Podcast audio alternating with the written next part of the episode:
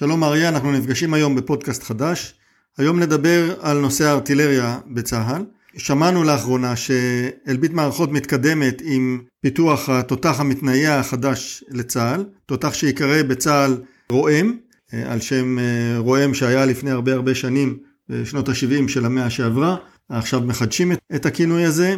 התותח הזה יהיה תותח מתנייע על גלגלים, בניגוד לכל התותחים הקודמים שהיו על פלטפורמות זחליות, התותח החדש יהיה מורכב על משאית ויוכל לנוע במהירות על כבישים במהירות של כ-90 קילומטר לשעה, אה, לפרוס בצורה מיידית בעמדות בצד הכביש או בשטחי עפר ולפתוח באש תוך אה, זמן קצר מאוד. כמו שאתה יודע, יחידות ארטילריה לוקח להם די הרבה זמן להיכנס לעמדות, לבצע מדידות והיחידה יורה כיחידה של שישה קנים, לפעמים אפילו יותר. התותח הזה, הרועם או אה, סיגמה בשם המסחרי שלו, סיגמה 155, יוכל אה, לתפקד כתותח בודד ולייצר אש בהיקף של אה, סוללה שלמה. כך שמדובר כאן בחידוש גדול לצה"ל, שיקבל כלי מאוד מאוד מתקדם. התותחים המתנאים שנמצאים כיום בשירות נמצאים כבר כמעט 50 שנה. הם עברו שינויים ושכלולים מסוימים, אבל בגדול הם נמצאים עדיין אה, באמצע המאה שעברה. אה, התותח החדש יגיע כנראה לצה"ל ב-2023, אה, תוך שנה. אנחנו כבר יכולים לראות אותו והמאזינים יכולים להסתכל בבול של הפודקאסט ולראות את התמונה שלו. תותח מעניין שדומה לתותחים אחרים שאלביט מערכות מציעה ומשווקת בעולם. צה"ל הוא אחד האחרונים שרוכש את הכלי הזה. לפניו אלביט אה, אה, שיווקה אותו בהצלחה למספר מדינות באסיה ובאירופה. אה, הדגם החדש, הסיגמה, בניגוד לאטמוס, לתותח הקודם, שבו התותח פשוט מורכב על המשאית, הסיגמה הוא יורכב בתוך צריח, והצוות יוכל לשבת בקבינה, בתא הקדמי, ולשלוט משם בתותח בכל ה... המערכות שלו, כך שמדובר כאן בחידוש אה, שיקדם את צה"ל בצורה טובה.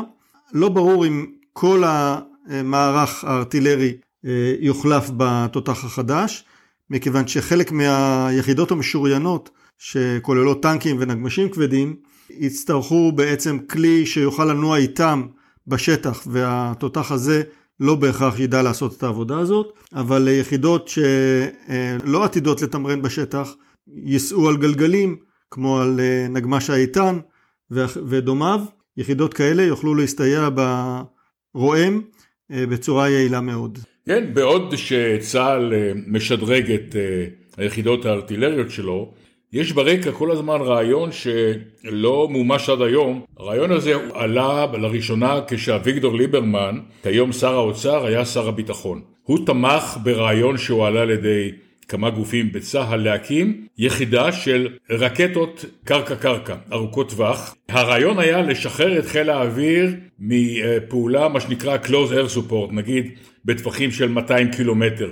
כלומר לצייד את צה"ל במשגרי רקטות כאלה שיוכלו לפעול בטווחים של 150-200 קילומטר. הרעיון היה מבוסס על רקטות שפותחו על ידי התעשייה הצבאית שבינתיים נרכשה על ידי אלביט מערכות.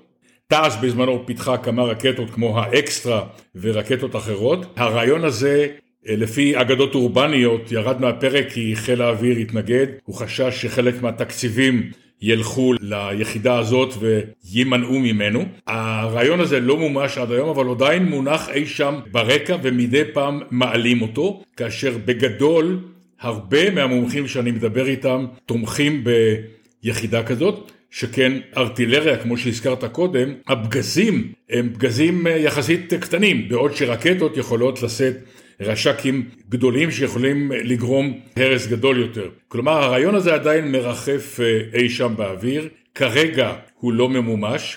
ההערכות האחרונות הן שאולי לא תוקם יחידה מיוחדת של רקטות קרקע-קרקע, אלא שרקטות כאלה ישולבו בצורה גדולה יותר בחיל התותחנים, הנושא הזה מעורר עניין גדול, הוא כרגע בדיונים מחודשים, מדי כמה חודשים מישהו מעלה את הנושא הזה מחדש, ויהיה מעניין לראות אם הנושא הזה אה, יקודם במקביל לשדרוג של כלי הארטילריה, כמו שהזכרת בדבריך, תמיר. בתחום הארטילריה יש כמה וכמה חידושים שאנחנו צפויים לראות אותם בקרוב. אחד הנושאים הוא התחמושת המדויקת. אנחנו יודעים שה... יכולת אה, של הארטילריה לייצר אש מדויקת היא מוגבלת. פגז אה, מושפע מתנאי מזג אוויר, מרוחות, מסטיות אה, כאלו ואחרות שנגרמות בגלל כמות העודפים שהיא לא מדויקת וכדומה. הנושאים האלה שופרו על ידי הכנסה של עודפים מתקדמים מודולריים שהם מדודים בצורה הרבה יותר מדויקת, עם הוספה של מכלולי ניהוג שמאפשרים לקטוע את מסלול המעוף של הפגז ולגרום לו לפגוע בצורה מדויקת מאוד במטרה עד כדי דיוק של אה, מטרים בודדים.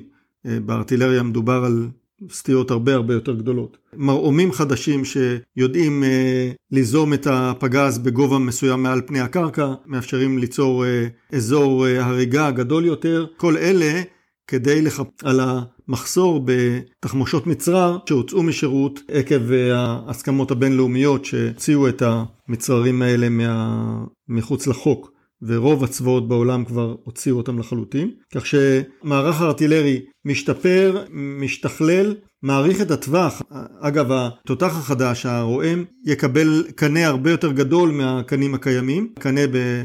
קליבר 52, הוא יהיה יותר ארוך, יאפשר לראות פגזים לטווחים גדולים יותר של 40 קילומטר, יש כבר פגזים שיודעים להגיע אפילו ליותר מזה, ובאופק אנחנו כבר אה, רואים את הקנים הארוכים הרבה יותר שמפותחים בארצות הברית, בקליבר 50 אה, ואפילו יותר, שיכולים לראות פגזים לטווח של 70 אה, קילומטר, כך שהם כבר מגיעים לטווחים שרקטות וטילים קצרים מגיעים אליהם היום.